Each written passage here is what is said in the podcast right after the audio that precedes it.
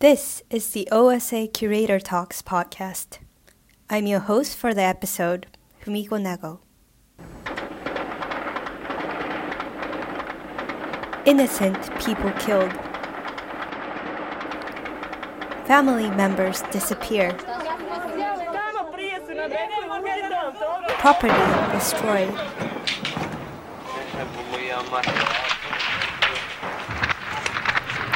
Many people associate wars and violence as historical events from the 20th century. But grave human rights violations continue to this day. In many cases, it is the government and official forces that are behind these wide scale violent acts. The ones in power, however, often easily cover up the truth and deny their responsibility. How can we hold these governments accountable? How can we ensure that truth comes out in the open?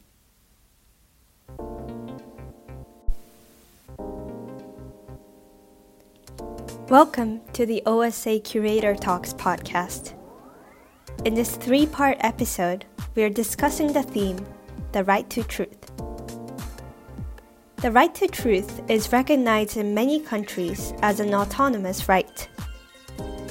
It guarantees the victims of human rights violations and their families to know the truth about what happened. More recently, right to truth also refers to the freedom of press, guaranteeing the public to know about the atrocities committed by governments. In our first episode, we will be talking with Vladimir Petrovich, senior academic researcher at the Center for the Study of Europe at Boston University and senior researcher at the Institute for Contemporary History in Belgrade. We will hear about his experience taking part in the International Criminal Tribunal for the former Yugoslavia, known as the ICTY. Thank you for being here with us today, Dr. Petrovich. Before we hear about the workings of the ICTY, I want to ask you first about your ideas of the definition of truth in relation to the right to truth. The right to truth, to my mind, mostly is connected with forensic truth, or if you wish, with the procedural truth, if you stick to the Kettler's definition. Forensic truth means that in conventional, commonsensical ways, there are means to reconstruct what had happened which are going to provide information of relevance to those to whom it had happened. So epistemological dimension is much more limited than when the concept of truth is usually discussed. To my mind, it's less about the quest for some everlasting truth. It's rather trying to find out what somebody else is hiding. That puts us in an easier situation. We are not trying to bargain over what the truth actually is what is the context and its meaning and so on. We are rather trying to find out something that some other people or entities or institutions are trying to keep away from us. And only then we can assess whether it's actually truthful or not, what is the truth regime in which it operates, and so on. It's the mere precondition to actually reconstruct the truth. If there is an archive somewhere in the dungeons somewhere below Kerepesi in Budapest, in Belgrade, in Washington, and so on. It doesn't so matter so much what it contains. It could be lies, it could be truths, it could be information where the victims are buried, it could be the information about the perpetration. It could all be false and faulty. But as long as we know that it exists, and as long as we don't have an access to it, we are in a problem. And our right to truth, in its first step, pertains to finding the key to that archive at least to see what the lie of the perpetrating side is. Can you elaborate on how truth is established in an international court? When we enter the court, or when we read the status of the tribunal, or when we read about the mandate of the commission, they offer a, a regime of truthfulness. And then we all agree to it. And then within that regime of truthfulness, we discuss whether person A committed crime B, and so on and so forth. But what the crime is, is already predefined. This is why basically the very tenets of international law uh, are sort of powerful antidote to radical deconstruction of the concept of the truth. It might be there's no universal claim to truth, I reckon with that, but it might that we can all agree what is a crime against humanity and so on. And then when we agreed what is a crime against humanity, then it's a matter of forensic epistemology and forensic truth to prove that it had occurred. And then to see who was responsible and co-responsible and to which degree who are the victims what had happened to them and so on. Then it doesn't become an epistemological question anymore. Fully fully agree with you that epistemology there is very important and the concept of truth is hanging on a very thin thread but once we agree on those three or four very simple commonsensical premises then we can shy away from wider philosophical considerations and start searching for uh, the stuff that we need to find out that's at least how i see those things now please tell us about icty ICTY was first established by the United Nations to deal with war crimes and conflict in the Balkans. Can you explain a little about the goals of the ICTY?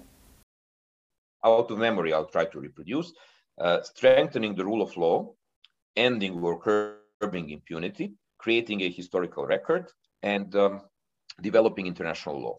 It's done as an emergency, it's done as a temporary stopgap measure to react to the crumbling legal order, not because one is magnanimous and makes a commission, but because one is desperate and is trying to use different means, legal and extra legal, to try to at least somewhat remedy a situation of the collapse of legal order. So the drama of that situation, I don't think oftentimes um, finds its way to the discourse about what transitional justice is and is not we have the feeling that we dispensed some, but in reality, transitional justice is a response to the situation in which there is no justice. And for the most part, the only outcome you get is some measure of justice, usually not all that much, and usually partial, and usually problematic, but still better than none. And the same to truth, all of that. You get some truth, which is highly tortured, very perspectivist, and so on, but ultimately better than none at all. So, how was right to truth relevant for your work in ICTY? You explained a bit about the complexities of the idea right to truth, but how did these dilemmas take shape in the court setting or your experience? Because the problem was, for instance, um, one among many problems with the ICTY is that it was in The Hague, very far away from the former Yugoslavia the trials are conducted for the most part in English and French, so not in the language that most people in that region did understand. So the ability of people to understand what was happening was rather limited. And you see, that's one of the problems uh, related to the right to truth.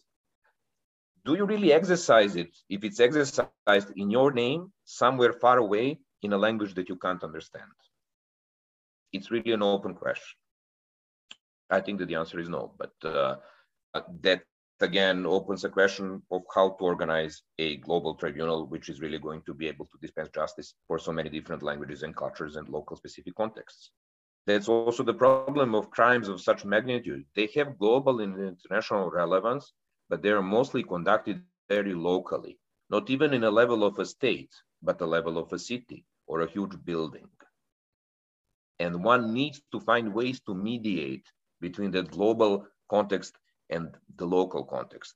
Otherwise, one is not really going to be to reach out to be able to people who have the biggest and most important claim to that right to truth, which are people who had been injured. So the court was formed in 1993, but it took a very long while for it to start functioning basically properly, which happened somewhere in the course of 1994. Uh, and uh, again, back then, the idea, one can think it's naive uh, but one again has to understand this context of the 1990s, was that creation of a, of, of a court during the hostilities is going to have a preemptive function, which means the following. If the war is waged and the warlord is off to do something nasty, the hope was that the warlord knows that there is a tribunal, so the warlord might as well decide not to do something nasty, knowing that there could be uh, an institution where he or she, although it's almost always he, uh, will be held accountable. Well, that did not really happen. So the politicians in the Balkans, of course, understood that there is a court, but they understood it only as one among many other chips in the political game that needs to be factored in. And we regretfully have an empirical proof that uh, the creation and functioning of the tribunal didn't really prevent, didn't have a deterring function. Now, why? I don't know. Um, I was never in the position, and hopefully I'll never be in the position when I have like 50,000 armed people under my command.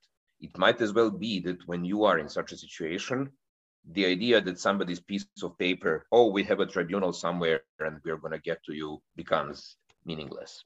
I'm not sure. So, despite the challenges and missions yet to be fulfilled, what has ICTY achieved, in your opinion? What has these newly made truth in ICTY achieved? Court started functioning in a very robust way in the second half of the 90s. So basically, the court indicted 161 person, uh, including uh, very high leaders, several presidents, several chiefs of general staff, and so on. Uh, and until 2012ish, 13ish or so, all of these people were held accountable in one way or another. It took years and years, but ultimately, all they were put behind the bars. Some died in the meanwhile, of course. Some were acquitted. There were tremendous problems and bargainings in many of the cases, but hopefully, at least that gives some preventive notion. So, for instance, if the Yugos in the 90s thought that they will never in reality really stand the trial, they, for the most part, actually did, those who were indicted. So I hope, even though the case of Syria um, than many other places. And of course, uh, I don't want to mention any countries because I don't want to give bad omens, but I have some in my mind. Um, sincerely hope that they read about the ICTY and that at least they think that uh, you know a tribunal might be formed or they might be held accountable. That might be on an optimistic note. Say. So the mere fact that the tribunal succeeded to get the people it indicted is a huge thing. Um, a second really major achievement is a success in obtaining enormous quantity of material. Some countries like Serbia are uh, simply turned upside down in terms of the documents that are being uh, disclosed to the ICTY and it were used in, uh, in the cases and so on.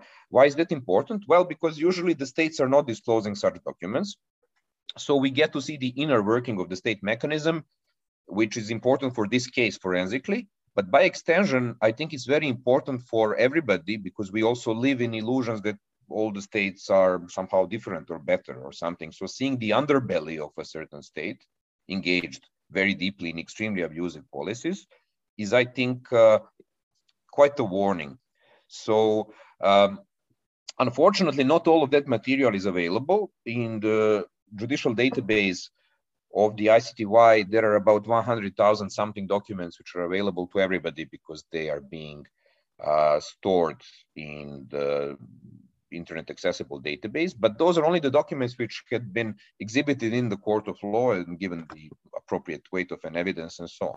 Again, 100,000 is a lot. It's a job for an entire institute to deal with these documents. That's also one of my pastimes is to publish those sources, basically to reappropriate those documents and to get them back from the court into a format which is more known to the audience and to, let's say, historians like collections of edited volumes. I'm editing one such uh, collection. But that means that I'm making a selection, just as the ICTY also made their selection, because underneath all that mess, uh, there is a huge prosecutorial database of about a million or something. I even forgot how many documents, long 100 pages long, and so on and so forth. So again, in the forensic aspect of the truth or procedural aspect that we mentioned, philosophy, epistemology, perspectivism doesn't play such a huge role. What plays a huge role is that one needs to understand that all those objects, documents, are selected from a bigger batch the prosecution somehow succeeded to get a hold of, let's say, 2 million documents. The states had many more. We always have to ask ourselves what's missing, what's destroyed, what was never there, what was never said, what was simply done, what was not put in writing, what is related to some other things that we do not know. This is one thing. Another thing is what did the prosecution select when they were making a case? Perhaps we had an excellent documentation on person A, but person A died. Actually, that happened a number of times. So we go to person B, and we don't have such good evidence on person B, and it's pointless to uh, tender evidence about person A if person B is on trial, right? So from procedural point of view, these documents become mute, uh, moot. They are not useful for the prosecutor. They are very useful for the wider audience. So this is another, for instance, practical procedural obstacle to exercising right to truth because such documents are buried in the prosecution database and they never make to the publicly scrutinable judicial database. So what we are dealing with is the leftovers of the leftovers of the leftovers. And then I publish some for the audience which is speaking uh, the languages of the former Yugoslavia. But then it was my selection of the pre-selected selection of the selection. How should we then approach these truths presented and also produced in ICTY? So please try to understand me. Dealing with these practical pedestrian forensic problems, I didn't have much time to engage in the epistemological nuances of uh, uh, whether there is truth. What I know for sure is that there is a lot of lie and a lot of selectivity. So even getting rid of that aspect uh, took me quite a, quite a lot of time. And uh, that's important to understand because if you don't understand the document in its own context and an event in its own context, then what happens is that I take a piece of paper, document P7200, you take your own piece of paper, and then we wage war with two pieces of paper which are seemingly telling us the truth, right? Whereas in reality, of course, those documents are related to a number of other testimonies, people who spoke about it, people who didn't speak about it, and other documents, and so on and so forth. So trying to retrieve uh, the complex web of these events is what uh, one should probably uh, try to do.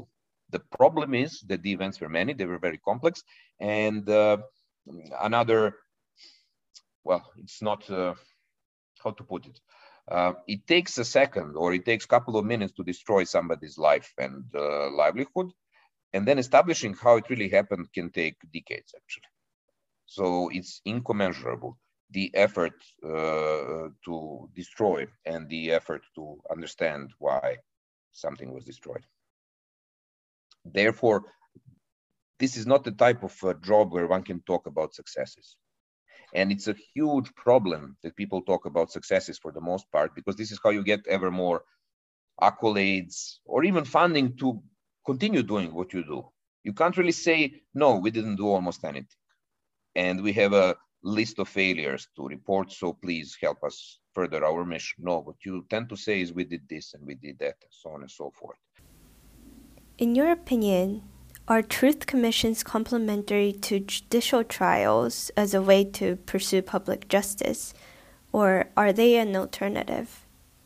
Of course, in many ways, there is no clear answer to that question. They could, but they rarely are. Uh, the thing is, it's easy to enter into a cross purpose. The function of the trial is to render individual guilt.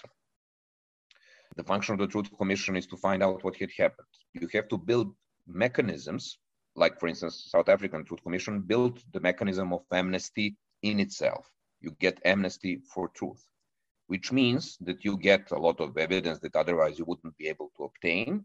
But on the other hand, you are temporarily again spending order. And that's something which doesn't really come across. For the most part, people organize commissions or they simply uh, cheer that the commission had been organized. And many commissions, again, don't, mis- don't misunderstand me, many commissions have been immensely successful. And I'm glad that they were made. But the thing is, it became also a ritual whereby it seems that it's always a good thing to establish a commission. And the underside, the underbelly is invisible, that creating a commission also amounts to capitulation of the legal order, where you say there was so much crime and disturbance in society. We can't put the perpetrators behind the locks, and perhaps we shouldn't even try. Instead, we are going to go for an easier, milder solution where they get pardoned effectively uh, because it's better for the society. I don't know. It's an open question. Again, I don't have that responsibility to decide what is better for a certain society. But clearly, a society after systematic human rights abuses, be it war, be it dictatorship, uh, is very disturbed. And it's way too easy to be messianic and prophetic in such a society and to say what you need is more rule of law, everybody should go to jail. Or what you need is new consensus, nobody should go to jail.